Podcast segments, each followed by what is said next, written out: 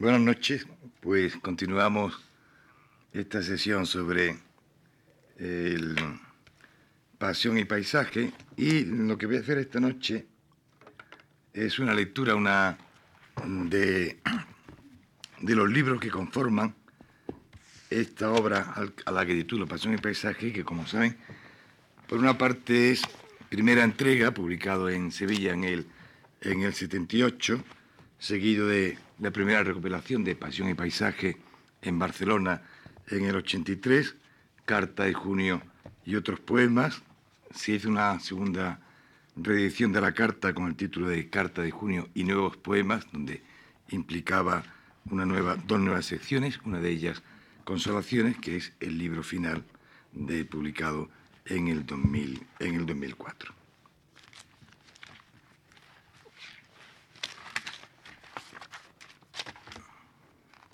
Bien, comenzamos con primera entrega y comenzamos con eh, la sección Pasión Fija, con el poema Experiencia y Adiós. Como ya dije la vez anterior, la pasión como actitud frente al mundo, este poema mmm, responde a toda esa etapa, vamos a llamarla así, de cierta influencia de, de, del surrealismo, del experimentalismo, de la irracionalidad. El, desde el punto de vista formal son versos, libros, versos libres, aunque predomina eh, cierto ritmo de, de heptasílabo de alejandrino. Es un, yo diría, un expresionismo figurativo y es un poema amoroso. Es el segundo del libro, el primero se llamaba Pasión Fija, que era el que daba pie a la, a la sección. Y es un poema amoroso eh, de tono atormentado, pasional, contradictorio, es decir, contradictorio en cuanto a cómo la pasión amorosa lleva a una inestabilidad anímica y, como indica el título, Experiencia de Dios es, en cierta manera, una experiencia y un adiós y una despedida, una huida y una, y una fuga de, de, de, de este dolor amoroso. Experiencia y adiós.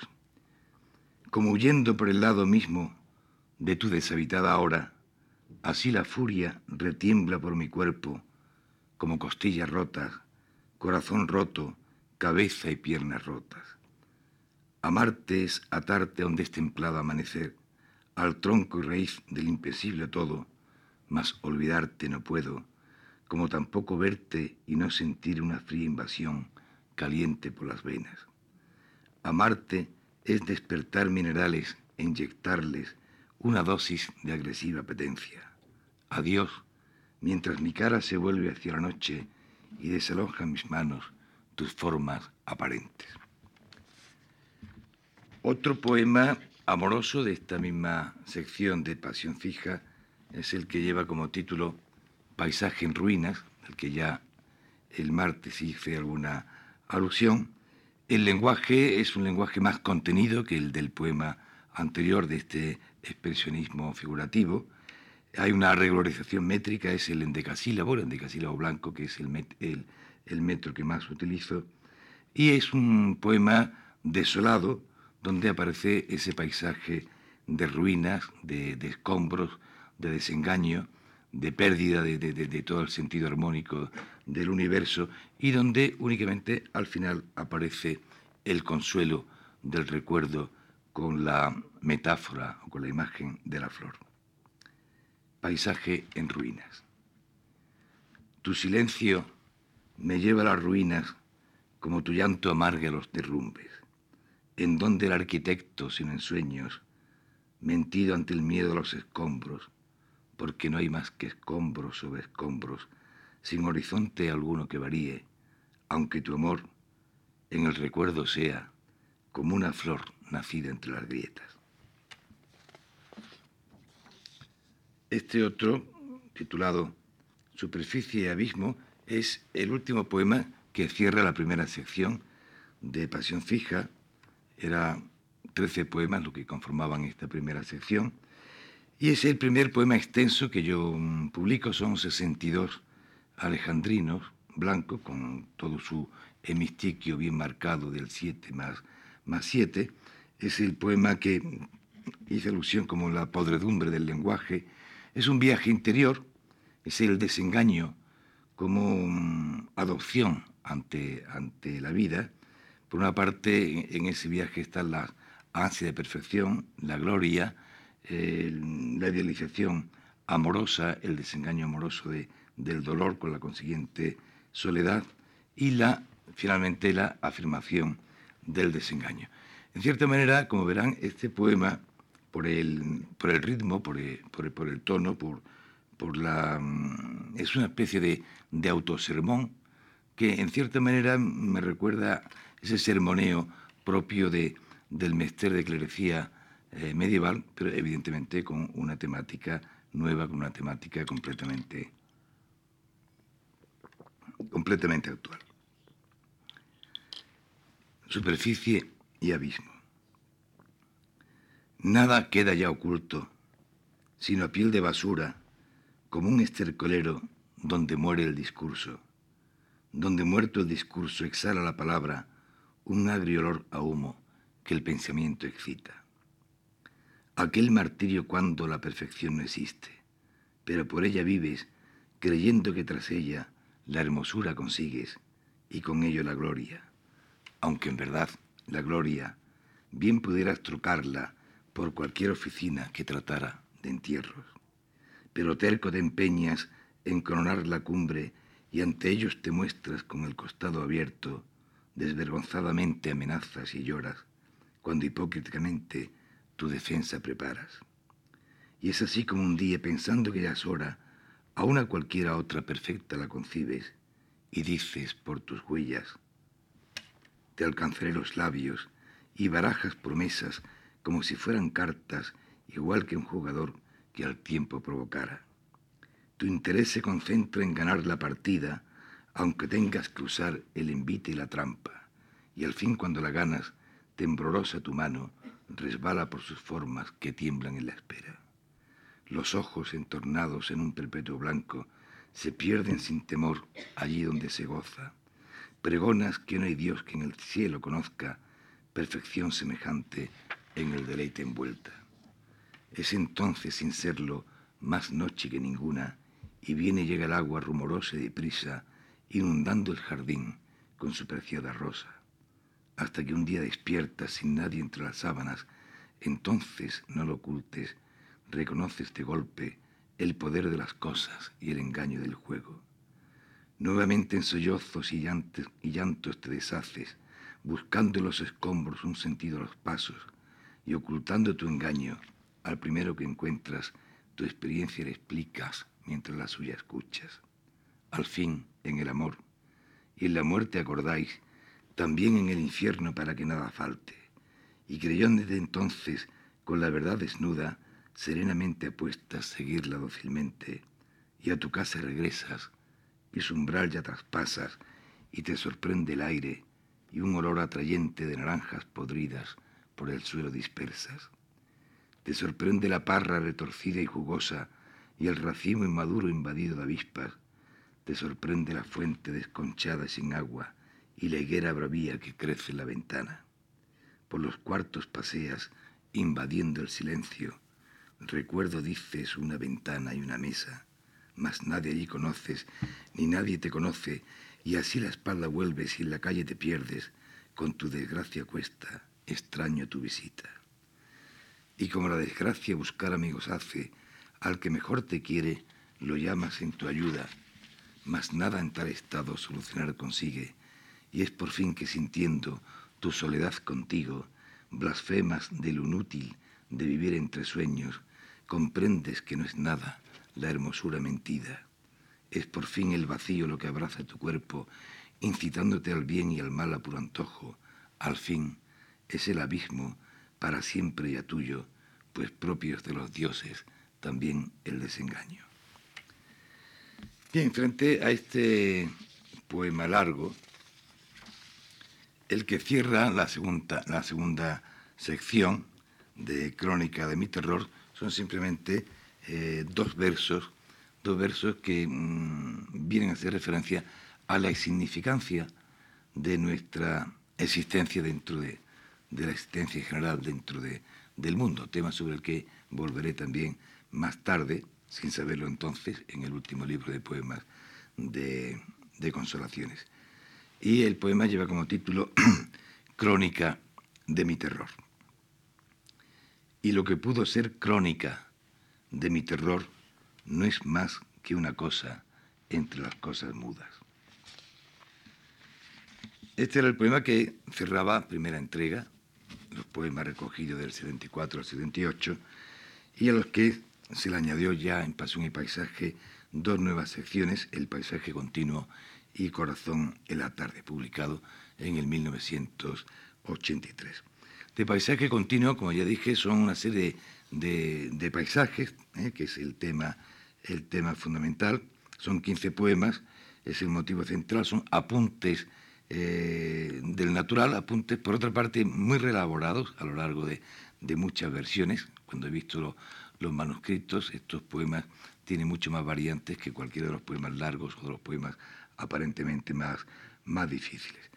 Y voy a empezar con este de Regreso en el verano, que es como, la, como una introducción, donde es una descripción de ese lugar ameno, de, ese, de esa hacienda del sur a, a la que me refería, de ese locus amoenus, de ese lugar agradable, donde mmm, la, la enumeración de estos elementos que lo conforman, escritos en alejandrinos también, pues nos llevan a, a la imagen de la felicidad, o sea, el verano eh, como identificado con la felicidad, el verano como, como momento de, o como etapa de, de, de vacaciones, como etapa de, de ocio frente a la condenación del trabajo, y donde ese, re, ese regreso en el verano, que es el título del poema, lleva a la, al recuerdo de otros veranos, de otros veranos pasados. Con el verano vuelve la imagen al recuerdo.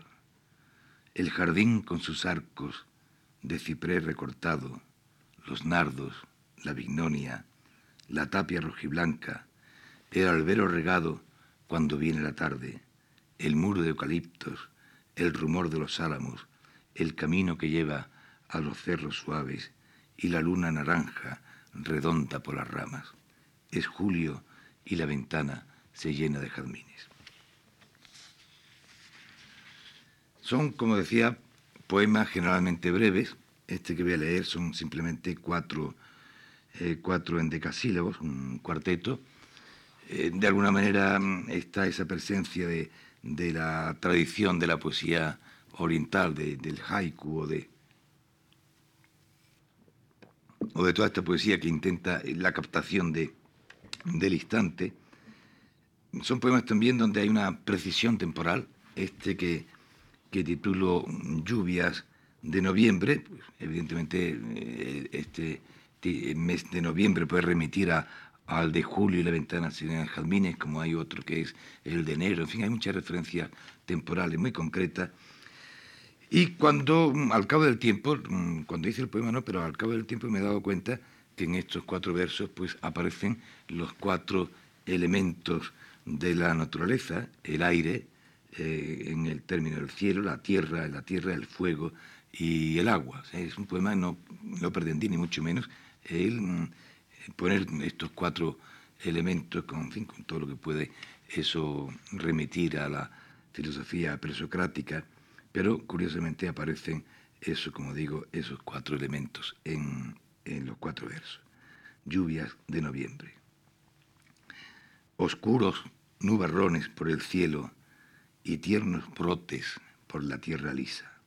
Noviembre, casi invierno junto al fuego, y ramas desnudándose en la lluvia. Este atardecer de, de invierno es un atardecer breve y leve, como son los atardeceres de, de, de invierno, donde no es simplemente la contemplación, sino es una contemplación acompañada con alguien, supongamos, o podemos suponer que puede ser esa compañía, la de la amada, a la que el poeta le pide que se fije eh, con atención en el regreso de esos elementos que van conformando el atardecer de invierno, como sea el regreso de los faisanes, o es, como ya aludía en, eh, el martes, a ese momento donde el pavo real se posa en la rama que se queda, que se queda temblorosa, como vibraba eh, la lanza virgiliana.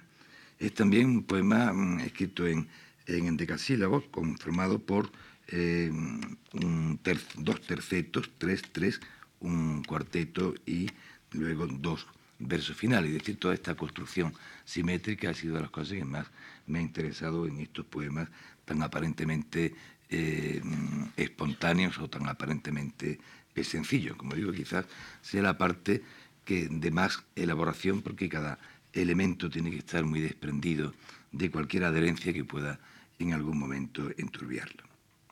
Hay también un verso, eh, el verso final, que ya lo advierto, que es tomado de El Persiles de Cervantes, esas descripciones maravillosas que hace Cervantes en su última novela, los trabajos de Persiles y Sigismunda. Atardecer de invierno. La tarde todavía, aún celeste, aunque leve, es el cielo nos invita a pasear debajo de los álamos. Mira de qué manera puntuales, dorados, grises, blancos y azul rojos, regresan faisanes por la hierba. Mira el pavo real cómo alza el vuelo para alcanzar la rama más lejana y cómo tiembla ahora bajo el peso de su cuerpo al posarse con un grito. Breve es la tarde y frágil se despide, envuelta en el celaje de la bruma.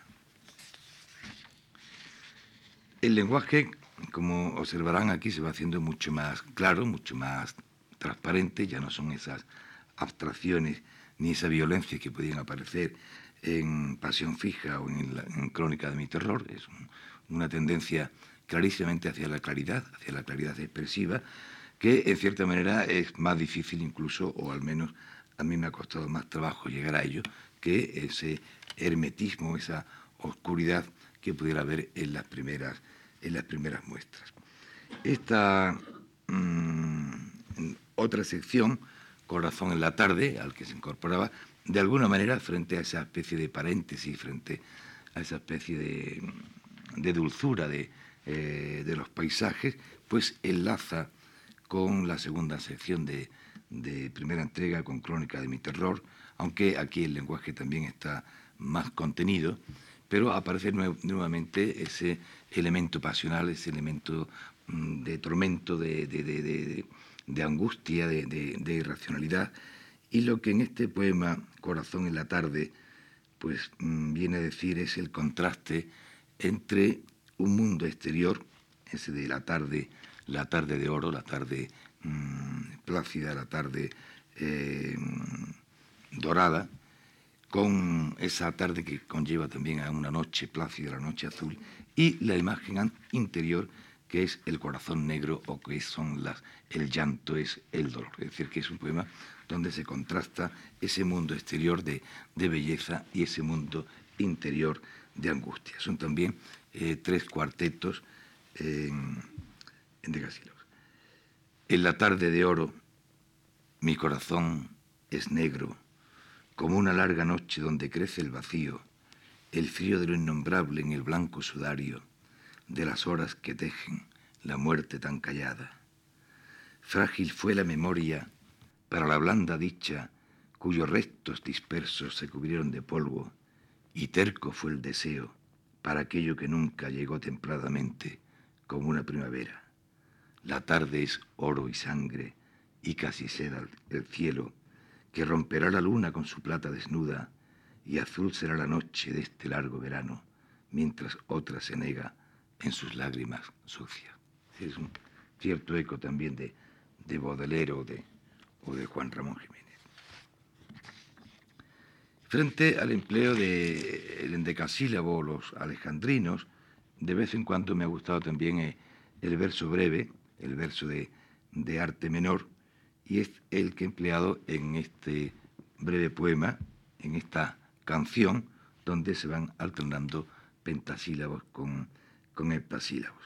En cierta manera, esta canción, donde se habla de la imposibilidad de obtener y gozar esa ansiada luz interior, esa, ese, ese deseo de la, de la paz interior, de, de, de la luz interna, ese ejercicio de introspección, entra también en la línea de poemas como Noche de Tierra, poemas de alguna manera de, de, de réplica a, a la mística y especialmente a San Juan de la Cruz, y de alguna manera también aquí el eh, bien sé yo que la fonte que emana y corre, en fin, ese poema tan maravilloso de San Juan, pues de alguna manera está presente.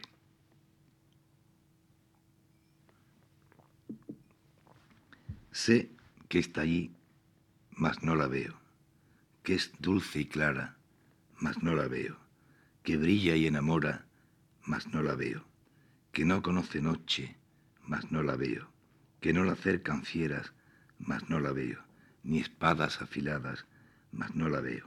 Sé que es la luz de dentro, mas queda lejos. Este otro poema, Blusa Roja, es un poema amoroso. Ayer también decía como el amor, que es uno de los temas recurrentes dentro de, de mi producción lírica, pues va apareciendo o bien en ese tono mm, pasional, angustiado, eh, atormentado de, de, del paisaje eh, en ruinas o de, o de la experiencia de Dios, pues también el amor aparece aquí en este poema de una manera gozado muy carnalmente. Es un poema eh, erótico, un poema descaradamente eh, erótico, donde lo fundamental es la, el encuentro, el encuentro de, de esos dos cuerpos. No simplemente son los cuerpos, es también todo lo que, lo que conlleva el, el encuentro, pero donde la carnalidad está muy presente y donde lo fundamental en, en la expresión del poema es el ritmo muy, muy acentuado. Es una especie de, de crescendo, es decir, de, de, de, de, del poema que va, eh, está escrito sin punto ni coma, o sea, no hay ningún signo de, de puntuación, es más bien el ritmo el que va marcando eh, las pausas y naturalmente pues termina en la calma final de ese crescendo, esa especie de, de, de, de, de arco orgiástico, con un elemento muy concreto que es esa blusa roja, la blusa de la, de, de, del cuerpo femenino, que va a quedar como un, el testigo de todo este elemento pasional. Semejante a la llama, como ascua encendida, como sangre que quema las manos temblorosas, que invaden los botones blancos como azahares, como azahar la carne elevada en los pechos, deslizadas las piernas y pies como alabastro, por los brazos, las manos, las manos y el nácar de las uñas, y el espeso cabello como trozo de noche, entre dedos o labios extendido en silencio, por el sudor regado que parte de la frente y llega hasta las cejas y baña las mejillas, invadidas de besos, los dientes que recorren el cuello se dispersan, perdiéndose en rincones dulces como la abeja el polen de las flores, y la miel del gemido que brota en la garganta, que se alarga profundo cuando crece el momento, como crecen las olas con el viento de lluvia, hasta, hasta encresparse el mar y estallar la tormenta, y ser todo más claro y más blanda la calma, que se duerme desnuda olvidando el desorden, la blusa abandonada en la extensión del suelo, como roja amapola solitaria en los trigos. Del nuevo libro, Carta de Junio y otros poemas, publicado, como ya, ya dije, en Granada en mil novecientos noventa y cuatro, que lo conforman esos seiscientos seis endecasílabos blancos, son trescientos seis de, de los lugares perdidos, ¿Eh? conformado a su vez por varias secciones más, y los trescientos de la Carta de, de Junio. Voy a leer esta Sombra de Mayo, que es un poema que intenta enlazar con los poemas de paisaje continuo, es decir, es el paisaje gozado, el paisaje contemplado, el paisaje presente, pero es el único de los poemas que tiene este gozo de, de lo presencial frente a la ausencia, la nostalgia, el destierro, en el sentido más literal de la palabra. Es eh, un poema que describe ese, ese momento donde el pavo real abre la, la cola seductora con todo ese gesto de, de, de colorido. De alguna manera el recuerdo de, de esta descripción me, me llevaba a lo que leí en, en, en el Símbolo de la Fe, en la introducción del Símbolo de la Fe de Fray Luis de Granada, una descripción que tiene maravillosa de, de ese momento de, del pavo real, pero evidentemente también está ahí eh, por medio pues mm, eh, esa sensibilidad aprendida de la contemplación de la naturaleza, de, del que fue siempre, como ya dije, maestro desde mi adolescencia, que es Juan Ramón Jiménez, y donde hay también cierto eco por la alusión del tiempo de otro poeta muy admirado como Borges. La, el color es uno de los elementos mm, fundamentales de, eh, del poema, y de ahí la insistencia en esos matices o, o en la diversidad de colores. Intensamente azul, casi morado, el plumaje del cuello. Verde y oro, la cola que se abre seductora. Qué bello es el amor en ese gesto a la sombra de mayo por la hierba. Cada grito del pavo reconozco en un grito anterior que aún no ha cesado. Cada matiz de verde visto antes en las ramas que el viento desordena. La mañana son rosas coloradas, la tarde violetas a lo lejos, la noche terciopelo que se rompe en una luna blanca más redonda, más llena cada vez de lo que ha sido tantas veces en mí todo más uno. Es un deseo de fusión con la naturaleza, que es uno de los elementos fundamentales de la temática de los paisajes, ese cierto uh, panteísmo, esa cierta necesidad de fundirse en algo más allá que la conciencia individual. Frente a este,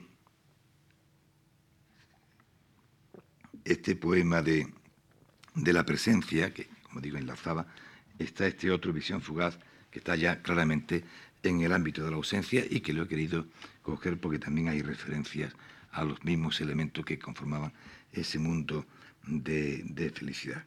Por una parte está Eh, ese, ese oscuro punto de este mundo, la visión del resplandor del cielo, en fin, toda esa armonía mm, basada en, en la armonía de Fray Luis de León, y al mismo tiempo pues también el paso del tiempo, lo, lo ineluctable, lo inexorable de la visión pesimista de un Leopardi. Visión fugaz.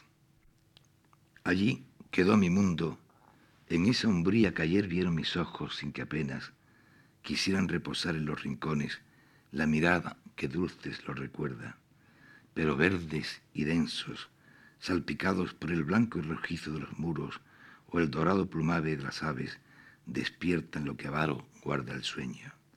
Sensaciones de sombras y de noches sobre la hierba fresca contemplando el resplandor del cielo, su armonía, desde el oscuro punto de este mundo. Pero vano soñar, sigue su curso un tiempo inexorable y a su paso el alma se estremece no sabiendo qué fue lo ya vivido y qué el presente. Y frente a esa pérdida del paisaje, frente a esa pérdida de, de ese lugar ameno, de ese mundo de la, de la felicidad, en cierta manera hay eh, la reconstrucción de la geografía poética, en el descubrimiento de esos interiores eh, domésticos que conforman la llamada suite de Armenta. Armenta, el título, era, como digo, el nombre de una calle en, en Sevilla. Y así este de Vísperas de Armenta, que es un interior doméstico, pero con cierto, eh, podemos decir, eh, concepción rural también, porque es un...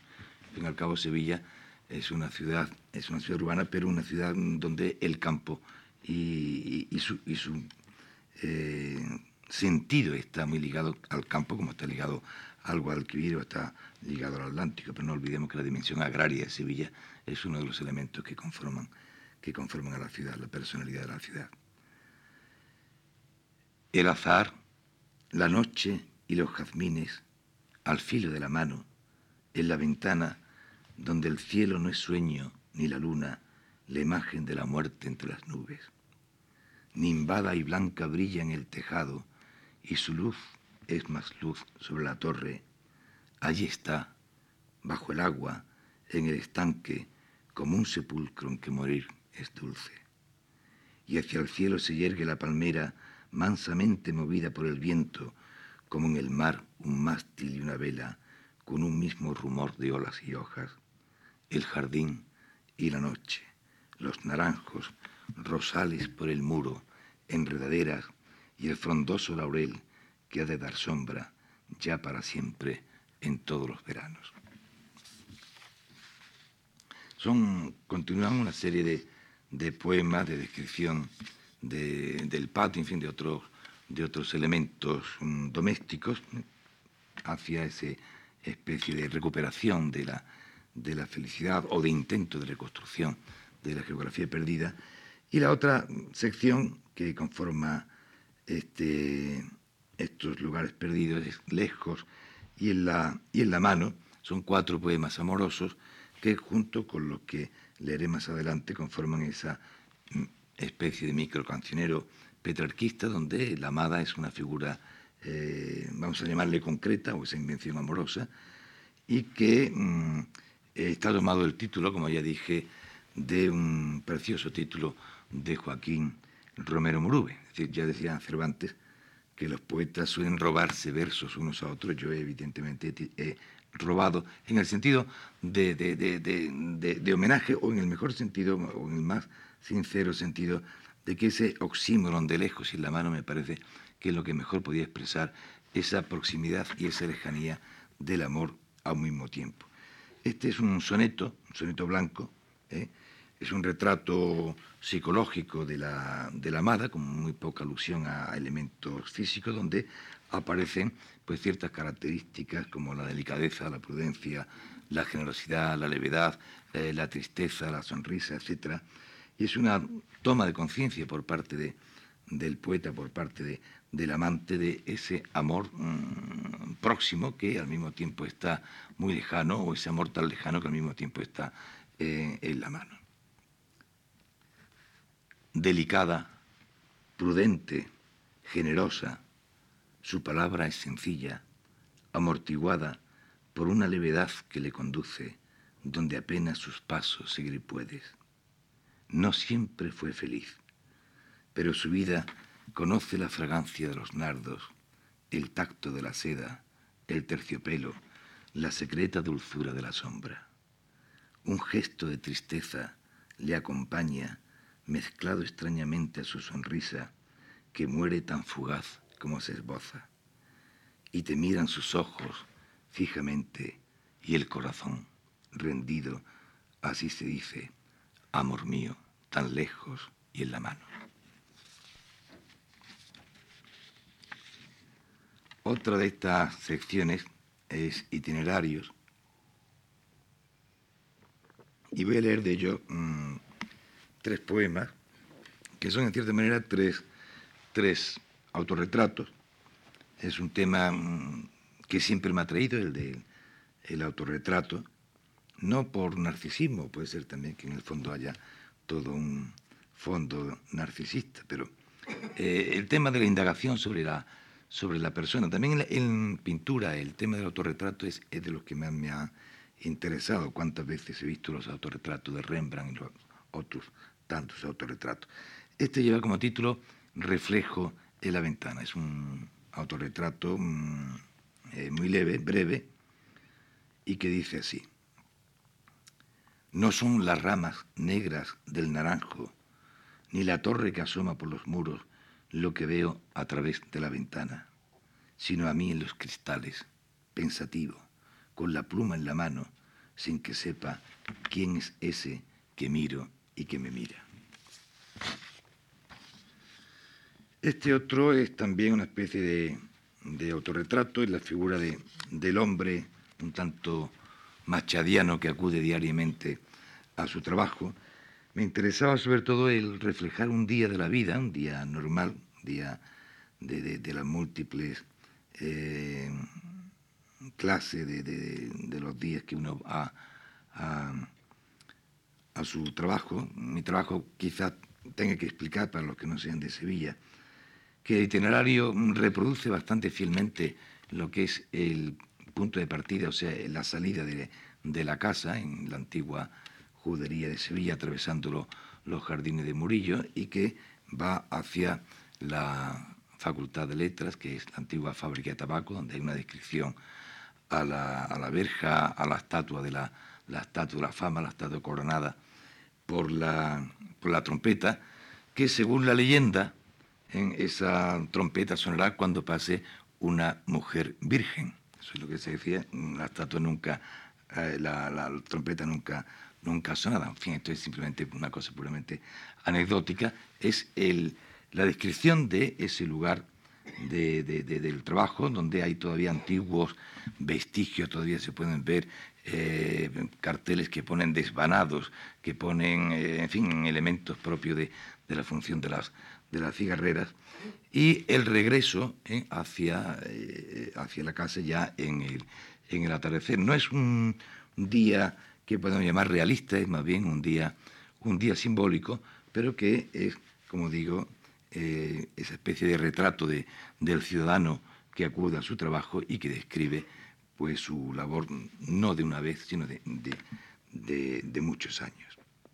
Empieza por la mañana y termina en el regreso, siguiendo también, por otra parte, esa especie de cronología que encontramos, por ejemplo, en las églogas de Garcilaso. La égloga primero de Garcilaso comienza con el amanecer y termina con el atardecer. O sea, es ese marco temporal que forma parte de la tradición clásica de, de tanto tiempo. Itinerario.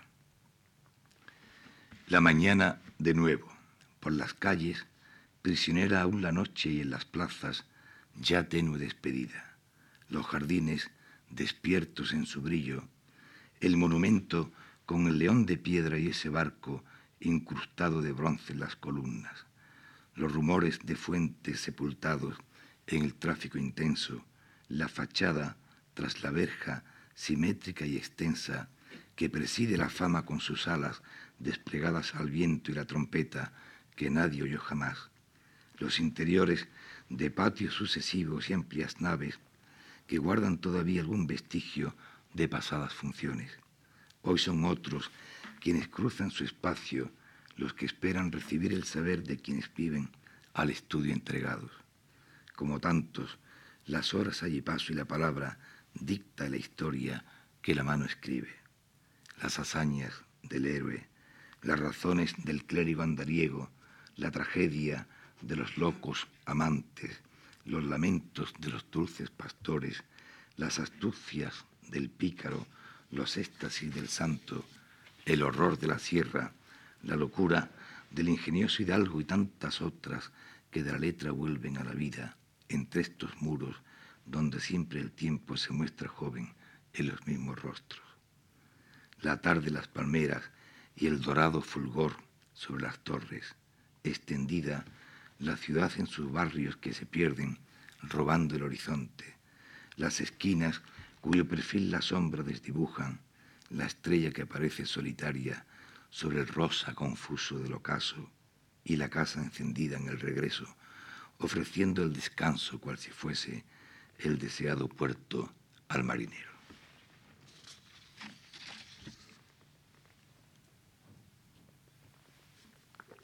Este otro autorretrato es un autorretrato hecho años después de, del primero, del reflejo en la ventana. Es un autorretrato más, eh, más amplio. Hay evidentemente un, una referencia hay en, en el verso séptimo muy clara a dos poetas muy admirados. Por una parte, en medio del camino, en el mezzo del, del camino, es conocido ya de, de Dante, del comienzo de la Divina Comedia de Dante Alighieri.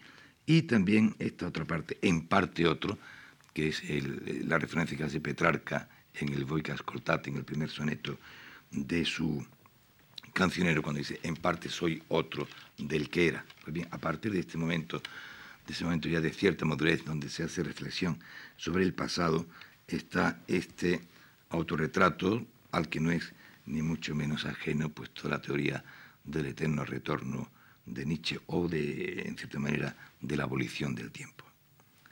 Desde la sombra, nuevo autorretrato. Detrás queda tu sombra, la que un día proyectaste adelante y va creciendo cuando más al ocaso se aproxima.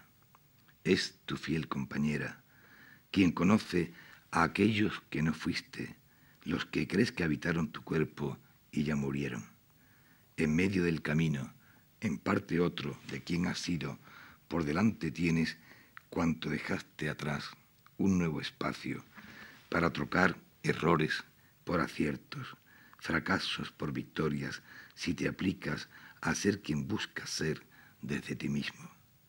La plenitud de ti desde la angustia, desde el dolor incluso de ignorarse ante los propios ojos que te indagan.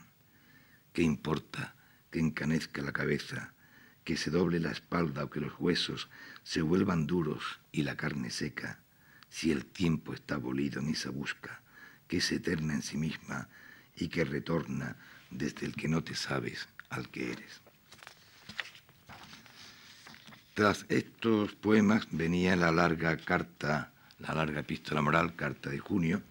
No le voy a leer porque son trescientos versos y nos llevaría eh, bastante tiempo. Prefiero, por otra parte, que eh, la carta aparece publicada en el libro que le darán a ustedes ahora a la salida, y creo que es más bien una, una carta para leerla íntimamente y no para leerla públicamente. El argumento, como ya les señalé, es esta epístola consolatoria de, del hijo ante el padre sufriente, donde le va rememorando toda su vida, con todos eh, los avatares de la guerra civil, de, de, del trabajo, de la monotonía, de la tiranía, de la depresión, de, del cansancio, de, del deseo de muerte. En fin, es un, un, un poema muy, muy largo que, como ya decía, para mí había sido pues la experiencia más radical y más eh, estremecedora que había, que había tenido. Así que lo dejo para que lo lean ustedes tranquilamente. Y paso a... al último libro publicado. Leeré también algún que otro poema inédito de estas Consolaciones.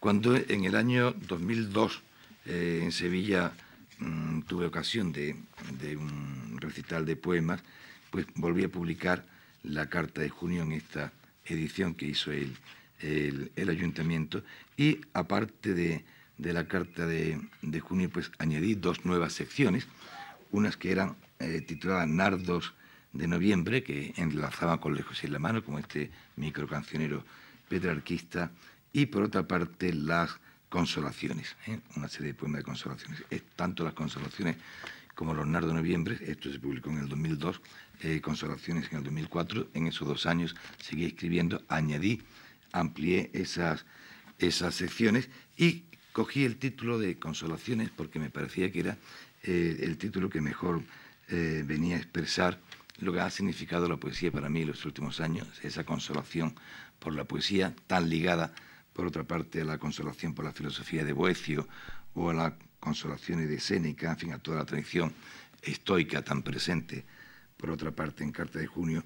Pero al mismo tiempo, y ya hizo eso también alusión ayer Antonio Gallego, Consolaciones está tomado del título también de Franz Liszt, entre las piezas, de las maravillosas piezas de piano de Franz Liszt. Liszt para mí es uno de los, de los compositores preferidos, el Liszt íntimo, el Liszt eh, de, de, de, esos, de esas piezas de, de años de peregrinaje y de todo ese piano íntimo tan, tan eh, cercano a su, a su amigo Chopin.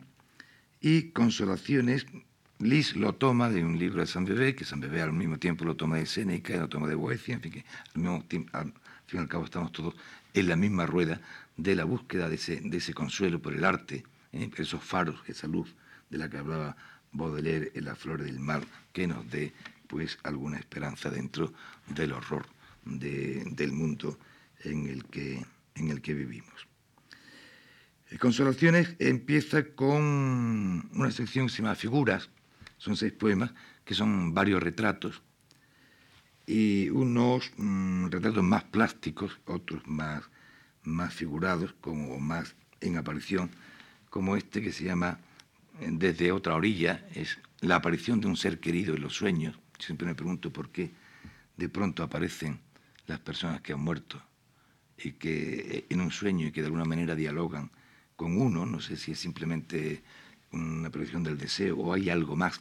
Es un poema todo lleno de, de duda, pero es una aparición eh, sumamente eh, serena, y esto es lo que he querido reflejar en este poema, que también tiene la forma de el soneto, del soneto blanco. Es un, es un poema que lo pongo también en primer lugar del libro, porque de alguna manera mm, es un poema prólogo, es un poema que conforma lo que va a ser eh, esta temática, estos mundos, entre la vida y el sueño, la, eh, la vida y la muerte, el sueño y la vigilia, en fin, esas fronteras que Becker ya decía, no sé lo que he soñado, lo que he vivido, y no sabe uno tampoco lo que uno está viviendo, lo que uno está muriendo, o dónde comienza la muerte y dónde comienza la vida. Pero es toda esa problemática eh, que luego intento desarrollarla en el libro, de alguna manera ya está preludiada en este poema Desde otra orilla. Serenamente hablaste de tu vida, cumplido ya su tiempo, y en tus ojos brillaba la verdad, desnuda, clara, como el que solo a la verdad se debe. Hubo dolor, miseria, confusiones, aquello que es normal entre los vivos, pero también el gozo, la alegría de apurar los instantes más intensos. Ahora allí, en la otra orilla donde moras, evocas sin nostalgia lo vivido, pues hecho eternidad contigo vive. Te agradezco que un sueño aprovecharas para venir a verme y me dejases al despertar en esta dócil duda. Otras figuras es este poema que se llama Imagen doble, y es un poema que parte de una experiencia real de la contemplación de una, de una joven, una joven eh, que recuerda a otra persona como si fuese prácticamente el doble, una persona que se conoció en, en la juventud. Eh, llega un momento donde uno no sabe si la persona que está contemplando es esa que conoció la juventud, que de pronto vuelve, o esa, esa persona nueva. En fin, todo este sentimiento de extrañeza, de ese juego de espejo, de, del pasado en el presente o del presente en el pasado, eso es lo que intenta eh, expresar este poema que lleva como título Imagen doble. Su imagen joven, tersa, me despierta como de un sueño que soñé hace tiempo. Es la misma que ha estado en la memoria, ajena a los estragos de los años. Es idéntica, idéntica en el modo de hablar, de sonreírse, de moverse, de lanzar su mirada, aunque difiera el color de los ojos, mieles estos y celestes aquellos, tan lejanos. En lo demás, iguales, como un doble que el modelo repite sin saberlo. Pero yo sí lo sé. Sé que no es ella, y al mismo tiempo afirmo que no es otra que aquella que ya vi. Fijo la observo, y no puedo negar que es ella misma, que de improviso vuelve y se presenta a mis ojos, que ya no son los mismos. Toma el sol junto al río en una hamaca, mientras el viento esparce su cabello y desnuda su nuca delicada. Qué extraña sensación, oh rara broma, contemplar como nuevo lo ya visto. Ella se irá para su tierra pronto, tal vez la encuentre en próximos veranos y perciba algún cambio en su figura. Ya no será su doble, y la primera seguirá igual, intacta, en vano sueño. De otra sección de este libro, Refugio de las Horas, que es el más largo, es, de nuevo, por una parte, la descripción de los interiores, de los interiores domésticos, pero donde aquí esos interiores eh, se hacen más, podríamos decir, más metafóricos, más símbolo del paso del tiempo. Esta es la descripción del patio, del patio de Armenta, patio que ya había aparecido en, en, en la suite, pero que digo, con esa carga de, eh, de esa lentitud del paso del tiempo y de esa, en cierta manera, Eh, un interior anímico y un interior eh, pasivo en el patio. El tiempo en este patio, entre estos muros por arcos y columnas sostenidos, la extensión ondulada de la vela que transforma la luz dura en penumbra, el verdor de las quencias con sus hojas en actitud agradecida abiertas, la transparencia del jardín al fondo con sus claros de sol entre las ramas, el tiempo aquí, callado, detenido, y yo dentro de él, ajeno, quieto, sin voluntad de ser, como si fuera la estatua que estas horas esculpiesen. Hay otros poemas también variantes de, del anterior, pero ahora quiero leer este que lleva como título Ignorancia. Es un sueño, un sueño anotado en, en el cuaderno de, de apunte, en el cuaderno de, de, del diario, que es un sueño extraño, como son las imágenes, onírica, y que de alguna manera, pues, mmm, al despertar y al recordarlo y al anotarlo y al releerlo, y, mmm, años incluso después de, de haber estado este sueño descrito en los diarios, pues hago este poema preguntándome qué sentido tienen esas, esas imágenes. Ignorancia. ¿Y qué hacía? Pregunto al despertarme, cruzando a nada, a nado, con chaqueta puesta, ese río plagado en sus orillas de grises y verdosos cocodrilos. Tanto lo ignoro como estar oyendo la lluvia ahora, el trino del canario. Sigue la vida y sigo la costumbre sin entender aquello en lo que vivo.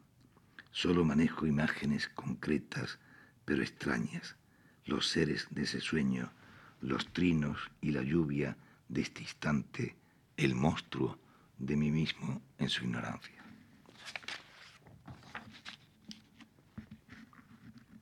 Como necesidad de, de cambio también, sí, el predominio de, de los últimos poemas venía a ser eh, el verso endecasílabo, eh, el endecasílabo, ese gusto de nuevo por el verso, por el verso libre, por incluso un verso que ya eh, entra en el terreno de, de la prosa, incluso por un, un impulso de, de, de expresar ciertas cosas, no desde el punto de vista tan, tan lógico, ¿no?, sino más impulsivamente, es este poema Paraíso, que es un poema um, orquestal, ya hizo alusión también ayer Antonio, Antonio Gallego, y es como esa especie de, de, de, del mundo interpretando la partitura de la existencia o la partitura de la vida, de la cual uno forma, uno es una, un, una nota absolutamente minúscula, pero con, con un sentido, porque no hay una nota eh, que sobre en una partitura, me refiero en la, en la buena música. De alguna manera uno forma parte de, de, de una totalidad infinitamente mayor. Y naturalmente hay un deseo de trascendencia más allá de, de la muerte y más acá incluso del propio nacimiento.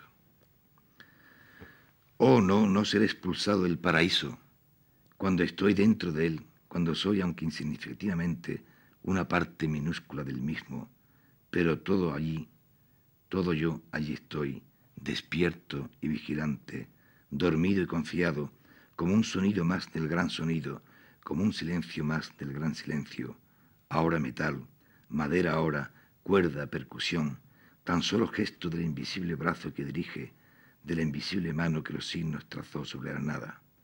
Línea del arco que crece y se deshace, pulsación sostenida, aire medido, acompasado golpe, nunca solo, nunca, nunca, por más que desconozca el ataque y la espera. No fui, no pude ser, no he sido la larga marcha que precedió a mi entrada, pero sí soy sus ecos, su apagado murmullo, su nostálgico adiós y su esperanza incierta. Soy un paso más en esta clave, con otros muchos en otras muchas claves, como una onda en ondas que no cesan, y vibro, vibro, y con otros me encuentro, y vibro más, y vibrantes vivimos, matiz, impulso, ligazón, batalla, hasta ser explosión, ocaso, sombras. No, podré callar, mas eso no es morir, porque si fui soy parte de lo eterno, este es mi paraíso, no mi infierno, puedo decirlo, he sido, soy, y en silencio he de ser en nueva música.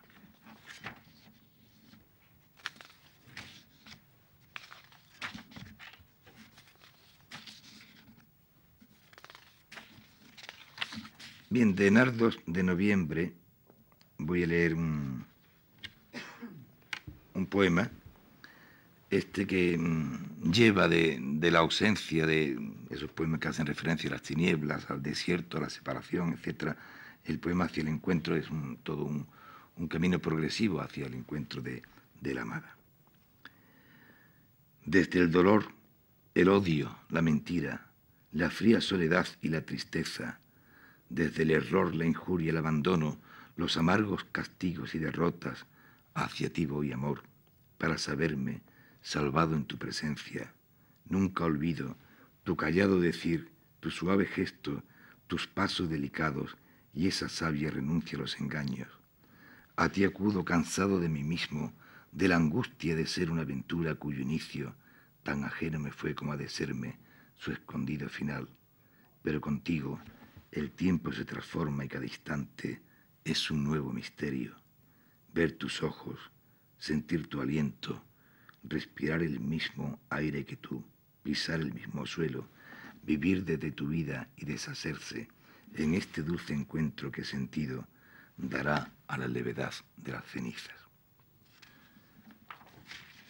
El libro lo cerraba con un poema muy breve titulado Mármol y agua, inscripción para la fuente de Armenta.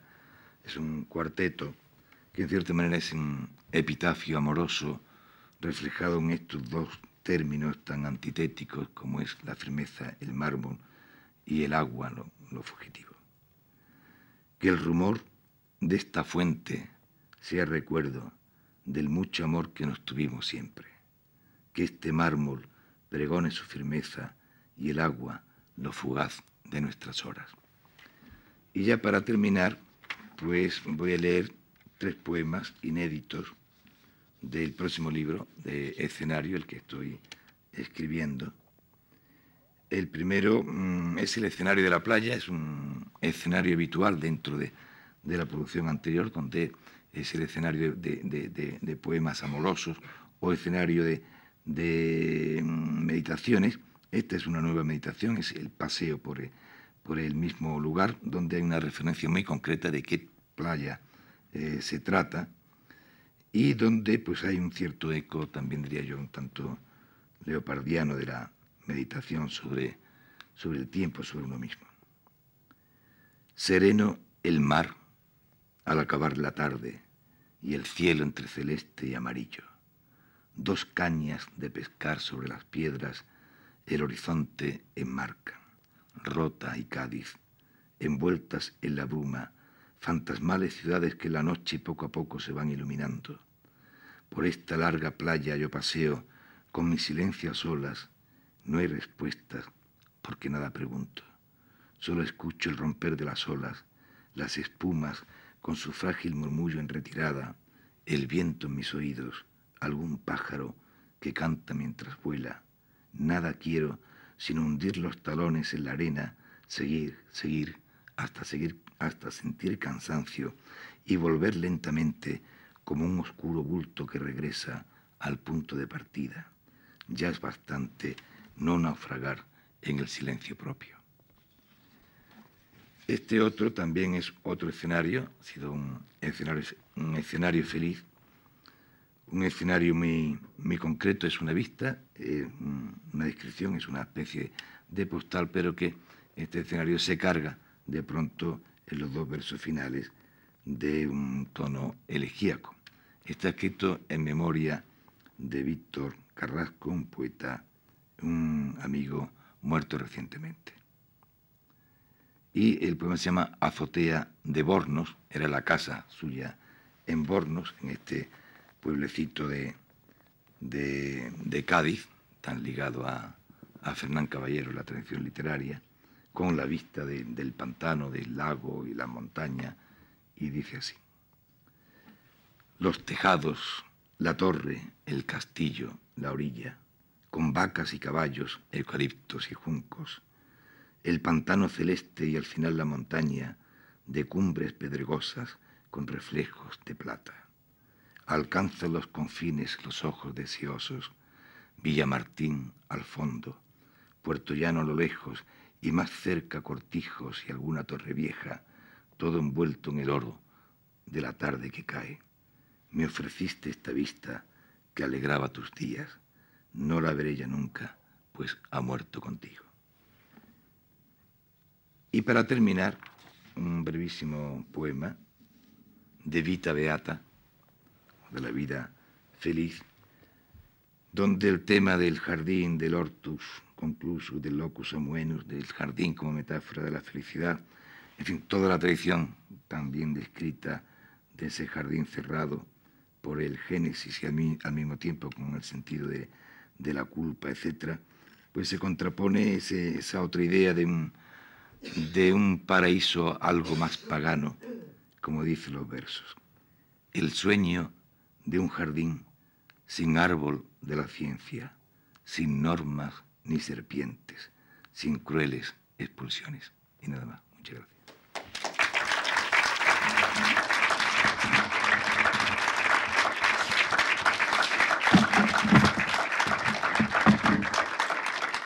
Si alguien quiere hacer alguna pregunta o tiene alguna curiosidad, pues con mucho gusto le respondería. Y si no, pues muchísimas gracias por vuestra presencia.